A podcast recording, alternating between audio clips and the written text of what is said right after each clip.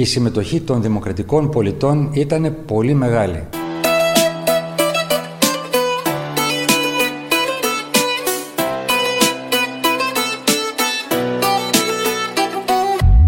Η δημοκρατική παράταξη επέστρεψε, το Πασόκ επέστρεψε και είναι εδώ ενωμένο δυνατό. Το Πασόκ είναι εδώ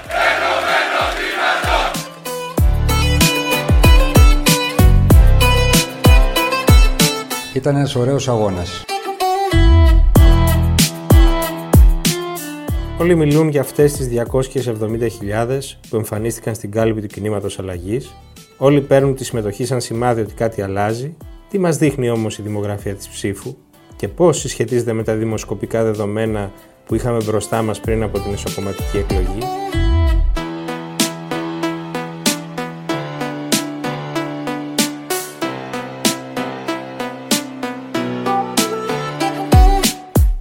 Κυρίες και κύριοι, είναι το ράδιο Κάπα, το εβδομαδιαίο podcast της Καθημερινής. Είμαι ο Μιχάλης Τσιντσίνης και σήμερα θα δοκιμάσουμε να κοιτάξουμε μέσα στο πράσινο κουτί. Μέσα στην κάλπη του Πασόκ.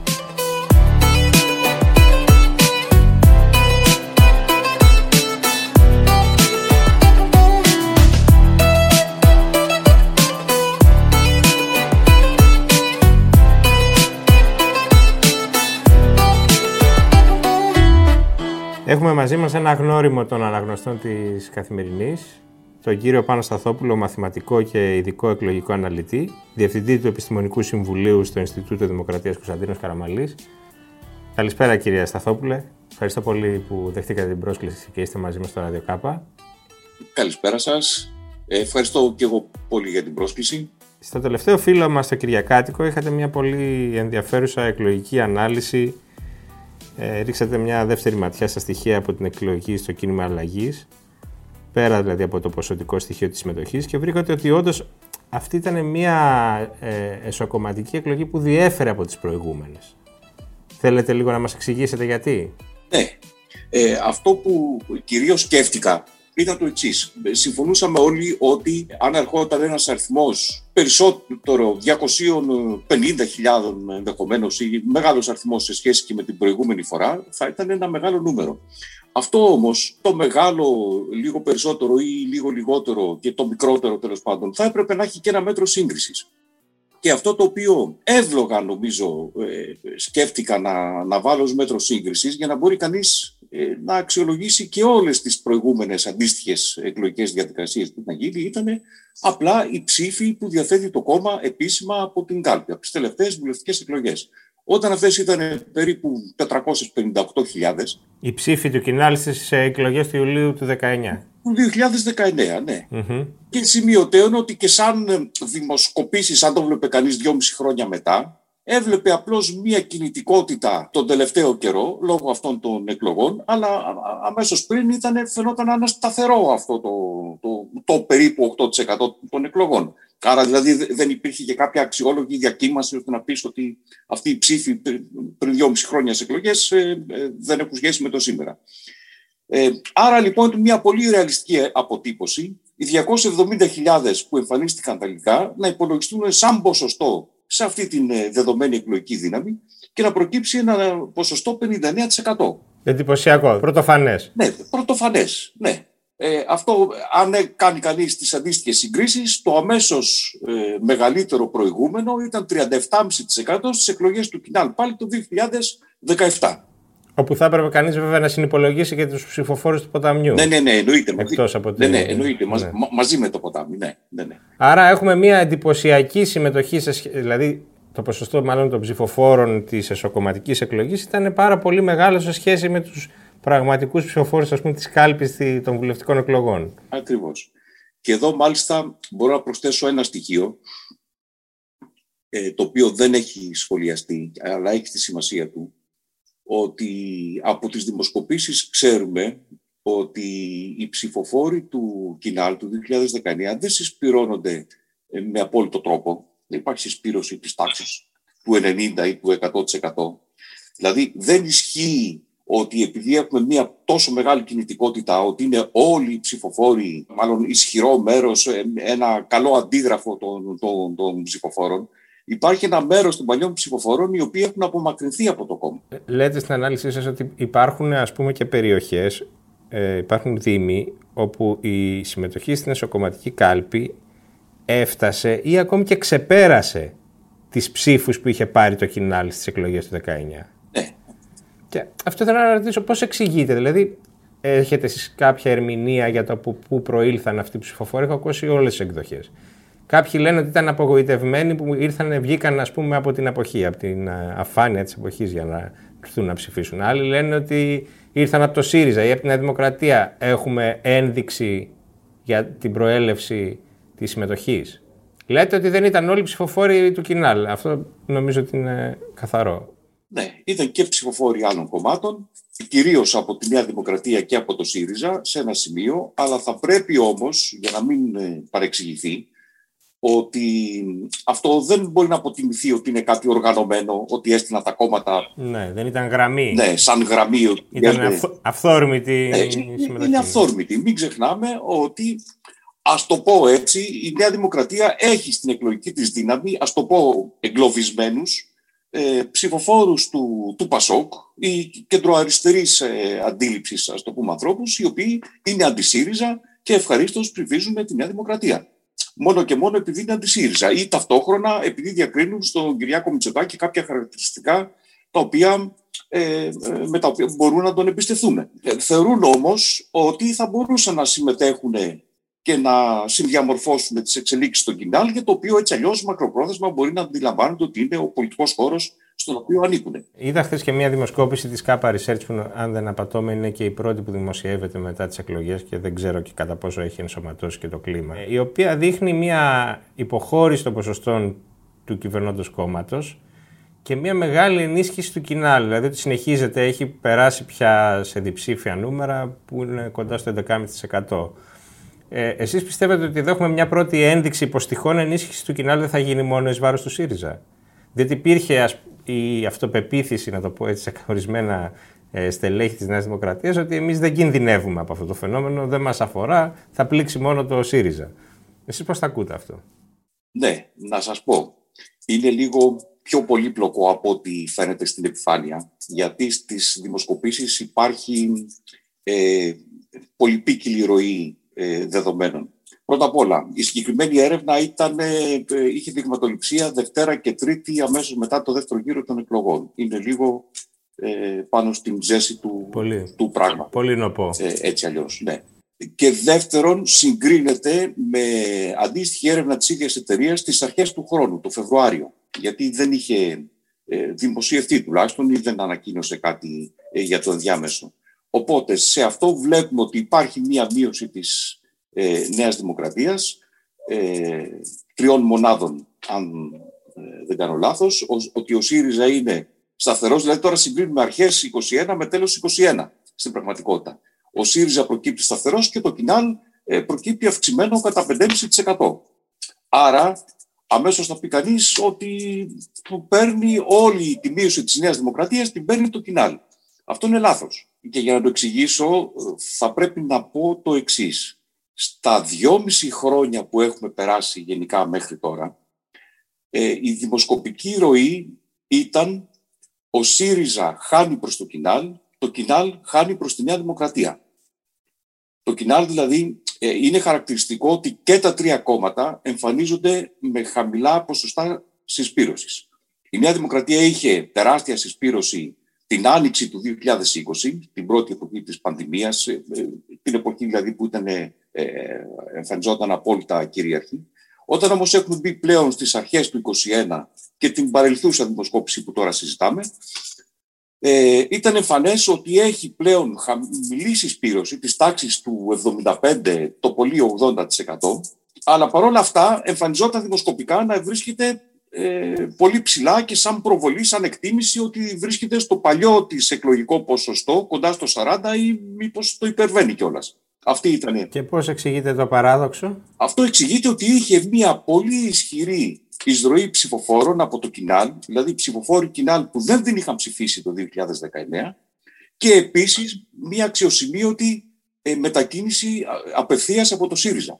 Η, η μετακίνηση από το ΣΥΡΙΖΑ προς τη Νέα Δημοκρατία ήταν της τάξης του 10% των ψηφοφόρων του για πάρα πολύ μεγάλο χρονικό διάστημα. Η ίδια, ε, η ίδια μετακίνηση υπάρχει και σήμερα, όχι όμως σε τόσο ψηλό ποσοστό. Άρα λέτε δεν υπάρχει μετακίνηση μόνο προς μία κατεύθυνση, αλλά έχουμε δει υπόγεια ρεύματα να κινούνται πιο σύνθετα από ό,τι φαίνεται αν αθροίσουμε το, το ποσοστό της απώλειας που χάνει η Νέα Δημοκρατία σε αυτό που παίρνει το κίνημα αλλαγής. Ακριβώς και θα έλεγα μάλιστα, ουσιαστικά αυτό το οποίο προσπαθώ να πω είναι ότι ο ΣΥΡΙΖΑ έχει χάσει ήδη ε, μέρος της δύναμής του ε, προς το κοινάλ ή και σε άλλα κόμματα ε, και βρίσκεται σαφώς σε απόσταση ε, ως εκτίμηση από το παλιό εκλογικό ποσοστό του των εκλογών, το περίπου 31,5%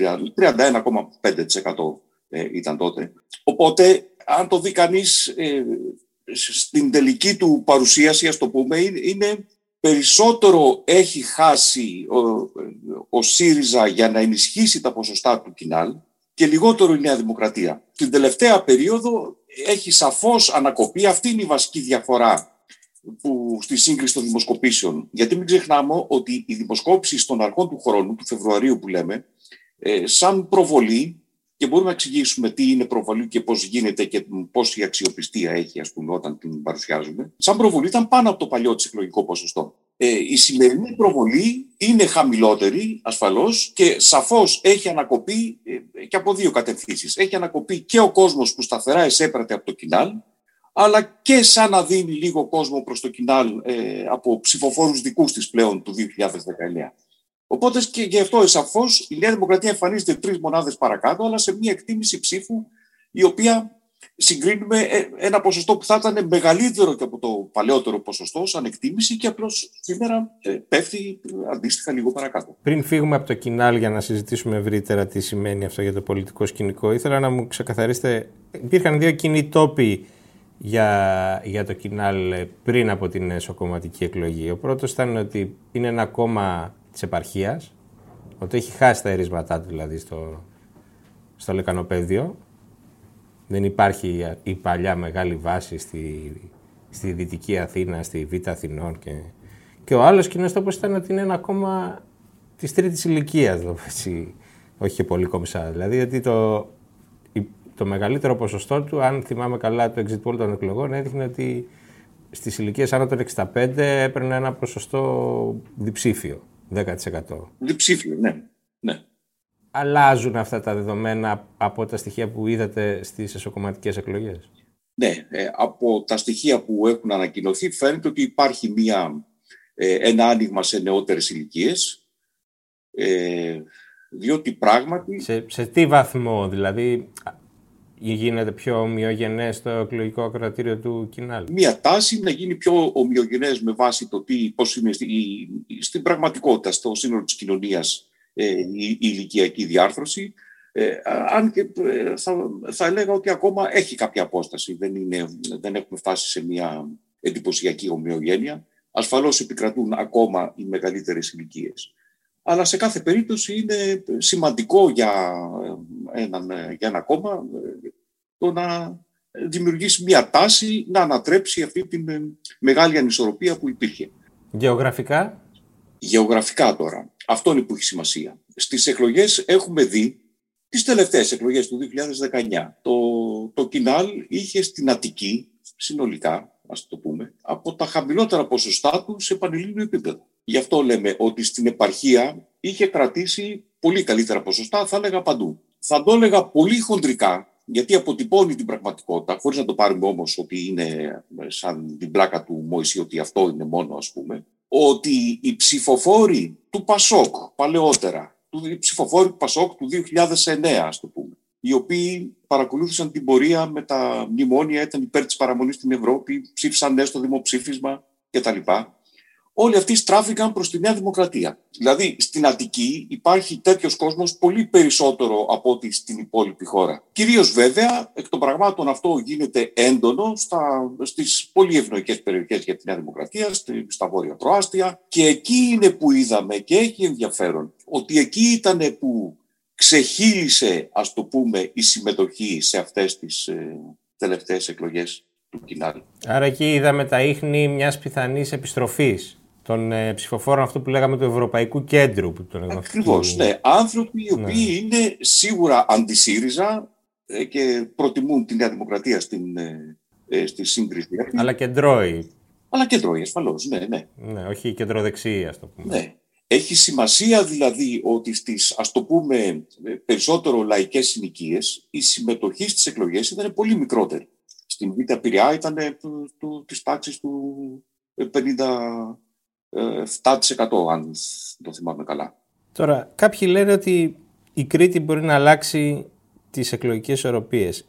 Αυτό είναι περισσότερο συμβολικό ή επιβεβαιώνεται και από τα νούμερα; Δηλαδή, τι είναι ένα εκλογικό μέγεθος που θα μπορούσε όντως να αλλάξει το στάτους του κινήματος αλλαγής λόγω και της καταγωγής του νέου Προέδρου; Κοιτάξτε, η Κρήτη είναι σίγουρα μια περιφέρεια με όχι λίγο πληθυσμό. Έχει σημασία η συμπεριφορά της. Επίσης, είναι μια περιφέρεια η οποία πολύ συχνά ε, αποκλίνει από το πανελλήνιο μέσο όρο. Είναι γνωστό ότι ήταν η, βάση του, του Πασόκ για στα πολλά χρόνια της μεταπολίτευσης. Εδώ δυσκολεύτηκε να βρει μια ισχυρή δύναμη ο Καραμαλής ακόμα και το 1974 στην Κρήτη, ας πούμε είναι, πάντα έχει το, το δικό του στίγμα. Είναι επίσης σαφές ότι στις τελευταίες εκλογές, τα χρόνια του ΣΥΡΙΖΑ, ας το πούμε, είχε στραφεί στο ΣΥΡΙΖΑ ε, πάρα πολύ. Και εκεί ήταν και που κάπως κράτησε τις δυνάμεις τους στις τελευταίες εκλογές ε, ο ΣΥΡΙΖΑ, έτσι δεν είναι; Ναι, ασφαλώς. Ναι, ναι, ναι, δεν είναι. Οπότε δημιουργείται πράγματι ένα ερωτηματικό, ένα στίχημα θα το έλεγα. Αυτή τη στιγμή δεν υπάρχουν δεν υπάρχει οτιδήποτε αξιόπιστο να το αξιολογήσουμε και να πούμε συμπέρασμα, αλλά σίγουρα είναι ένα στίχημα. Καταλαβαίνουμε ότι υπάρχουν ενδείξεις ότι κάτι μπορεί να κινηθεί και επειδή η Κρήτη μας έχει συνηθίσει στις, στο δικό της στίγμα και στις διαφοροποιήσεις από τον μέσο όρο, ότι μπορεί πράγματι ότι αφού υπάρχει ένας αρχηγός ε, δικό μας παιδί, αξίζει να το υποστηρίξουμε και να δημιουργήσει μια ανισορροπία σε σχέση με τον ΣΥΡΙΖΑ, την οποία να μην την δούμε στην υπόλοιπη χώρα. Και αυτό θα έχει τη σημασία του ε, στο επίπεδο του, του πληθυσμού που αντιπροσωπεύει η Κρήτη στο Γενικό Σύνολο. Δεν θα είναι ασήμαντο, αλλά θα είναι και καθοριστικό για να δεν θα ανατρέψει μόνο του τα πράγματα, ας πούμε. Σαφές. Ήθελα τώρα να γυρίσω στην προηγούμενη συζήτηση που κάναμε για το κατά πόσο επηρεάζεται το υπόλοιπο πολιτικό σκηνικό και βασικά νομίζω ότι το πρώτο νούμερο που πρέπει να κοιτάμε είναι αν η αυτοδυναμία εξακολουθεί να είναι ένας εφικτός στόχος για την Νέα Δημοκρατία. Δηλαδή, ε, αν με βάση τον ισχύοντα, όχι με βάση τον ισχύοντα, αλλά με, με βάση τον νόμο που θα ισχύσει στις μεθεπόμενες εκλογές, γιατί μεσολαβεί και η απλή αναλογική, αν πάμε σε διπλές κάλπες, ε, μπορεί το πρώτο κόμμα να προσεγγίσει το 38% έτσι δεν είναι, δεν τα, τα λέω σωστά, χοντρικά τόσο δεν είναι το κατόφλι της αυτοδυναμίας. Ναι. Σε ποιους δείκτες πρέπει να εστιάσουμε για να δούμε αν, αν αυτός ο στόχος είναι κοντά ή μακριά στο επόμενο διάστημα. Πρέπει να βλέπουμε τα ποσοστά του κοινάλ, νομίζετε, τι, τι πρέπει να παρακολουθούμε, δηλαδή τα ποσοστά αποδοχής της κυβέρνησης, του Πρωθυπουργού. Ναι, ουσιαστικά να παρακολουθούμε τα στοιχεία που μας δίνουν οι δημοσκοπήσεις. Όλοι οι δείχτε έχουν ε, τη σημασία τους. Για να σας πω ένα χαρακτηριστικό παράδειγμα για την δημοσκόπηση που δημοσιεύτηκε χθες στο ερώτημα του καταλληλότερου πρωθυπουργού, ο Κυριάκος Μητσοτάκης ήταν και παραμένει στο 47% παρά την πτώση της πρόθεσης ψήφου στο κόμμα. Ένας, ας το πούμε, ένα ποιοτικό στοιχείο το οποίο οπωσδήποτε έχει τη, τη, σημασία του. Επίσης, να πω, σωστά είπατε, να παρακολουθούμε τα, την αποδοχή, την αξιολόγηση της κυβέρνησης κτλ. Να πω επίσης κάτι χαρακτηριστικό. Ω γνωστόν, η κυβέρνηση είχε υπέρμετρα μεγάλη αποδοχή την άνοιξη του 2020. Αυτή σιγά σιγά απομειώθηκε και κάποια στιγμή μέσα στο 2021 φτάσαμε στο σημείο, στο ερώτημα που λέμε ε, αν η χώρα κινείται προς τη σωστή ή τη λάθος κατεύθυνση, να ανατραπεί η ψαλίδα και οι απαντήσεις λάθος κατεύθυνση να είναι λίγο περισσότερες από τις απαντήσεις σωστή κατεύθυνση. Ας το πούμε χοντρικά 55-45. Αυτό σε επιφανειακές συζητήσεις θεωρήθηκε ότι είναι να η κυβέρνηση σταμάτησε να τα πηγαίνει καλά. Φθήνει, ναι. Για έναν έμπειρο όμως παρατηρητή των δημοσκοπήσεων, είναι το νούμερο αυτό απίστευτο. Δεν υπάρχουν κυβερνήσεις στην Ελλάδα ε, οι οποίες να είχαν ε, ε, νούμερα ε, ψηλά, όχι 45 ούτε 25. Ναι, ιδίως μετά το μέσο της τετραετίας. Ακριβώς, ναι. ναι. Η, τάση, της, θέλω να πω, είναι άλλος ένας δείκτης, ο οποίος ε, μπορεί να αξιολογηθεί μόνο σε μια συγκριτική παρατήρηση. Δεν μπορεί να... ε, τα πάντα, θέλω να πω, μπορούν να αξιολογούνται. Ε, και βεβαίως όμως μπορεί να αξιολογείται το ίδιο το ποσοστό της πρόθεσης ψήφου. Παραμένει να είναι η, η πυραμίδα της της ένδειξης. Άρα, αν το ερμηνεύω σωστά, η, αυτό που εμείς βλέπουμε ως ε, κάμψη παραμένει πάντως ιστορικά μια πολύ καλή επίδοση για την κυβέρνηση. Ναι, ναι, ασφαλώς. Ασφαλώς. Και ακόμα και το θεωρούμενο πτωτικό νούμερο είναι ένα πάρα πολύ ψηλό ποσοστό. Είναι επίδοση αυτοδυναμίας; Ναι. Από τα σημερινά δεδομένα. Ναι, ναι. Αυτό ε, θα σας πω το εξής και έχει πάλι σημασία η χθεσινή δημοσκόπηση. Μπορούμε να αναφέρουμε κάτι που έχει ιδιαίτερο ενδιαφέρον. Όταν βλέπουμε δημοσ... Ε, οι δημοσκόποι, μάλλον, οι άνθρωποι των δημοσκοπήσεων έχουν ε, συνηθίσει να λένε και, και καλά κάνουν οι άνθρωποι ότι η δημοσκόπηση δεν είναι πρόβλεψη εκλογικού αποτελέσματος. Μην το βλέπετε έτσι. Εμείς τη δουλειά μας κάνουμε, μετρήσαμε και. και OK. Okay. Υπάρχει όμως σε μια συζήτηση ότι πώς να το κάνουμε, να κάνουμε μια προβολή. Δηλαδή, π.χ. έχουμε ε, απαντήσεις αποχής. Απαντάνε ένα μέρος ότι δεν θα λάβω μέρος σε εκλογές. Ωραία, μπορούμε να το πετάξουμε απ' έξω και να αναχθούν όλα τα νούμερα, να ξαναγίνουν 100 σε μια μικρότερη βάση. Και υπάρχουν, ας πούμε, και αναποφάσεις, συνήθως της τάξης του 10%, ας το πούμε. Ωραία. Ας τους πετάξουμε και αυτούς απ' έξω και να δούμε πού μπορεί να καταλήξει. Ή να στους μοιράσουμε αναλογικά ναι, για να βγάλουμε ναι. ένα νούμερο. Ναι. Αυτό θα έλεγα ότι είναι μια εξαιρετική προσέγγιση, απόλυτη προσέγγιση, με την προϋπόθεση ότι πράγματι επιτρέπεται να μοιράζονται αναλογικά. Δηλαδή ότι πράγματι οι αναποφάσιστοι βρίσκονται αναλογικά ε, ε, κοντά στα, στα κόμματα. Ναι. Έχουν τις κλήσεις της πλειοψηφίας, ας πούμε. Ακριβώς. Αυτό όμως δεν μπορούμε να το ξέρουμε. Άρα, όταν γίνεται αυτού, αυτού του τύπου η αναγωγή, μπορεί να είναι απολύτως σωστή, μπορεί όμως να είναι και λάθος. Αν δεν ξέρουμε ακριβώς το τι κάνουν, ή, να τους μελετήσουμε λίγο τις αναφάσει τους περισσότερο. Η χθεσινή λοιπόν δημοσκόπηση είχε το προνόμιο να παρουσιάσει μια τέτοια ένδειξη ως προς το τι κάνουν οι αναποφάσιστοι και από ό,τι είδα ήταν το 24% των, απο, των αναποφάσιστων ταλαντεύεται ανάμεσα στη Νέα Δημοκρατία και το Κινάλ και το 16% των αναποφάσιστων ανάμεσα στο Κινάλ και στο ΣΥΡΙΖΑ. Αυτό σημαίνει πρακτικά, να το πούμε πιο απλά, επειδή ήταν περίπου 10% οι αναποφάσιστοι, ότι είναι 2,5 μονάδες του εκλογικού σώματος ταλάντευση Νέα Δημοκρατία Κινάλ και ας το πούμε 1,5% του εκλογικού σώματος ε, ταλάντευση Κινάλ ΣΥΡΙΖΑ. Αυτό είναι, αν η δημοσκόπηση είναι καλή και το έχει αποτυπώσει σωστά, είναι ε, εξαιρετικό χρήσιμο νούμερο για να αρχίσει κανείς να κάνει αναλύσεις και, και εκτιμήσεις. Τι μας δείχνει, η δική σας η εκτίμηση ποια είναι; Άρα λοιπόν αυτό μας δείχνει ότι οι αναποφάσεις τι θα μπορούσαν να έχουν την αναλογική ε, κατανομή, ας το πούμε, εφόσον η Νέα Δημοκρατία πάρει τη μερίδα του λέοντος τους αναποφάσιστους που έχει με το κοινάλ, ενώ αντιστοίχως μπορεί να τη φέρει και ε, δύο μονάδες παρακάτω αν αυτοί προτιμήσουν το κοινάλ για κάποιο λόγο στις, στις εκλογές. Άρα για να μην το κάνουμε πολύπλοκο. Είναι κάτι που θα κρίνει την αυτοδυναμία δηλαδή το κατά πόσο το κοινάλ θα καταφέρει να δημιουργήσει ένα ρεύμα. Ναι, ναι ακ, ακριβώς. Ναι, ναι. Δείχνει ναι, δηλαδή ότι αν μια δημοκρατία θα μπορέσει να σταθεί σε ψηλά ποσοστά κοντά στο 40 ή θα κινηθεί χαμηλότερα προς το 38% που βεβαίως ενδεικτικά θεωρούμε ότι είναι ένα ποσοστό όριο για την αυτοδυναμία σε σχέση βέβαια με τη βασική προϋπόθεση που το καθορίζει, που είναι ε, το ποσοστό των ψήφων που θα μείνουν εκτός Βουλής. εκπροσώπησης, που θα είναι κάτω από το 3%. Γιατί μόνο αυτό καθορίζει, ας πούμε, το, τελικά το ότι ε, αν θα επιτρέπεται η, η αυτοδυναμία ή όχι.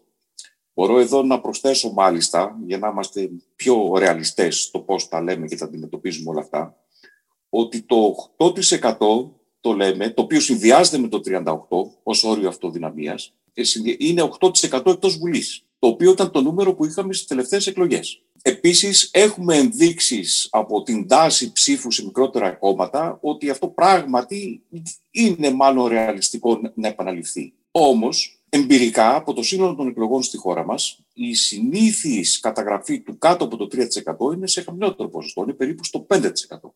Άρα λοιπόν, αν στις επόμενες εκλογές ε, πλησιάσουμε προς τη συνήθη τιμή, τότε ε, δεν θα μας κάνει ούτε το 38% για αυτοδυναμία. Θα χρειάζεται λίγο παραπάνω. Πόσο παραπάνω; Ε, στο, στο όριο της μισής μονάδας συζητάμε τώρα, εντάξει, δεν είναι... Άρα η Νέα Δημοκρατία θα χρειαστεί να επαναλάβει την εκλογική της επίδοση, αν όχι να την ξεπεράσει. Να την πλησιάσει. Για να έχει. Ναι. Ναι. Ταυτόχρονα όμως για να βάλουμε και λίγο suspense αν θέλετε. Και που δεν είναι και πολύ σύνηθες. Δεν, δεν ξέρω Όχι, αν το αυτό δεν είναι, καθόλου, δεν είναι καθόλου. Στη δεύτερη κάλπη η κυβέρνηση να, να διατηρεί τις δυνάμεις της και να τις αυξάνει. Αυτό δεν είναι καθόλου σύνηθες. Όπως δεν είναι καθόλου σύνηθες ε, να πέφτει η αξιωματική αντιπολίτευση. Δηλαδή η τελευταία φορά που το έχουμε δει ε, στην Ελλάδα, όχι μόνο η τελευταία, αλλά και η μοναδική φορά που το έχουμε δει στην Ελλάδα ήταν στις εκλογές του 2007 όπου το Πασόκ πήρε λιγότερο από ό,τι είχε πάρει το 2004, αλλά βεβαίως η Νέα Δημοκρατία έπεσε και αυτή από το ποσοστό της. Του, του, του, δηλαδή, είχαμε πτώση και των δύο προπορευόμενων κομμάτων στις εκλογές του 2007. Τώρα συζητάμε ε, επίσης για ένα τέτοιο ενδεχόμενο, με τη διαφορά ότι η πτώση της κυβέρνησης μοιάζει πιο συγκρατημένη για την ώρα από την πτώση της αντιπολίτευσης. Ήθελα για το τέλος να βάλω το φιλοσοφικό, να το πω έτσι, ερώτημα, γιατί ξέρω ότι έχετε ασχοληθεί πολύ και με τη θεωρία των εκλογικών συστημάτων. Και να σας ρωτήσω αυτό που επανέρχεται, ας πούμε, γιατί όχι την απλή και άδολη αναλογική; Γιατί δηλαδή δεν ζητάμε από το πολιτικό σύστημα να οριμάσει και να οδηγείται σε λύση συνεργασίας και θεωρούμε μόνο ότι την πολιτική σταθερότητα μπορεί να τη δώσει μόνο η αυτοδυναμία. Ναι, θα σας πω. Διότι αυτό εξαρτάται απολύτως από το κομματικό σύστημα που έχει μια χώρα και από την ουσία της διάρθρωσής του. Στην Ελλάδα το κομματικό σύστημα διαρθρώθηκε ουσιαστικά στο πρώτο μισό του 20ου αιώνα από τον Εθνικό Διχασμό και τον Εμφύλιο Πόλεμο. Μα αυτό, αυτοί, αυτοί οι δύο διαιρετικές τομές που δημιουργούν κόμματα, ας το πούμε, απέδωσαν τρεις πολιτικές οικογένειες. Τη δεξιά, το κέντρο και την αριστερά. Που μετά την μεταπολίτευση, αν θέλετε, ήταν περισσότερο ε, μια κεντροδεξιά, μια κεντροαριστερά και η αριστερά μόνη της στην άκρη και με μικρότερα πάντα ποσοστά. Γι' αυτό και η επίσημη ορολογία που χρησιμοποιείται που έχει συγγυθεί για παράδειγμα ο Ηλίας ο Νικολακόπουλος και νομίζω είναι στην επιστημονική κοινότητα αποδεκτή, είναι ότι το, το κομματικό σύστημα της Ελλάδας είναι ένας ασύμετρος τρικομματισμός και μάλιστα απολωμένος. Έχει πολύ μεγάλη σημασία το, το, το να μην υπάρχουν εύκολες γέφυρες ανάμεσα στις τρεις πολιτικές οικογένειες, ας το πούμε έτσι. Και πράγματι ο ασύμετρος και πολλωμένος τρικοματισμός υπάρχει και σήμερα στην πραγματικότητα, με τη μόνη διαφορά ότι έχουμε την ιδιομορφία το μικρό κόμμα να είναι το κεντροαριστερό και να έχει ενισχυθεί η, η αριστερά. Αυτό δεν το είχαμε ξαναδεί από. Ε, είναι της τελευταίας δεκαετίας το ιδιαίτερο φαινόμενο. Αλλά βλέπετε πάντως και πάλι ήταν ένας ασύμετρος τρικοματισμός. Δεν, ε, δεν δημιούργησε κάτι άλλο. Όταν όμως έχεις ε, επί της ουσίας έναν πολλωμένο ασύμετρο τρικοματισμό είναι ε, εξορισμού λάθος να εφαρμόσεις αναλογική. Σε οποιοδήποτε καθηγητή πανεπιστημίου περί τα εκλογικά συστήματα, αν απευθυνθούμε, θα μας πει ότι είμαστε τρελοί αν εφαρμόσουμε αναλογική. Να το πω έτσι. Δεν υπάρχει δηλαδή ο πλουραλισμός, ας πούμε, στην εκπροσώπηση που βλέπουμε σε, σε, πολιτικά, σε πολιτικά συστήματα όπως το γερμανικό, που υπάρχουν πολλά κόμματα, άρα και πολλοί συνδυασμοί και πολλοί πιθανοί συνδυασμοί. Ακριβώς. Υπάρχουν περισσότεροι συνδυασμοί που μπορούν να αποδώσουν κυβέρνηση. Και επίσης δεν υπάρχει η πόλωση που έχουμε εμείς. Βλέπετε πως, ότι οι άνθρωποι κάθονται, συζητάνε, χαράσουν ένα κυβερνητικό πρόγραμμα χωρίς να δείχνουν ένας στον άλλον σαν καμπούρι, ας πούμε. Οπότε, όταν είναι έτσι τα πράγματα. Είναι θέμα πολιτικής κουλτούρας. Ακριβώς. Ακριβώς. Άρα, σε μια τέτοια περίπτωση, είναι προφανώς για να λειτουργήσει το σύστημα, είναι προτιμότερο να υπάρχει η λογική της ενισχυμένης αναλογικής, να βοηθάει την αυτοδυναμία ώστε να προχωράει η ζωή. Να το πω απλά, να, ε, να μην έρθει σε δύσκολη θέση το κοινάλ και να πρέπει να συνεργαστεί με τη Νέα Δημοκρατία, γιατί αλλιώς δεν θα έχει κυβέρνηση η χώρα. Νομίζω το συμπέρασμα είναι ότι πρέπει πρώτα να αλλάξουμε την κουλτούρα και μετά το σύστημα και όχι αντίστοιχα. Ακριβώς. Να προσπαθούμε να εκμεύσουμε τις συνεργασίες δια του νόμου. Έτσι δεν είναι. Ναι, ναι, ναι. Κύριε Σταθόπουλο, ευχαριστώ πολύ για τη συζήτηση. Και εγώ ευχαριστώ. Να είστε καλά.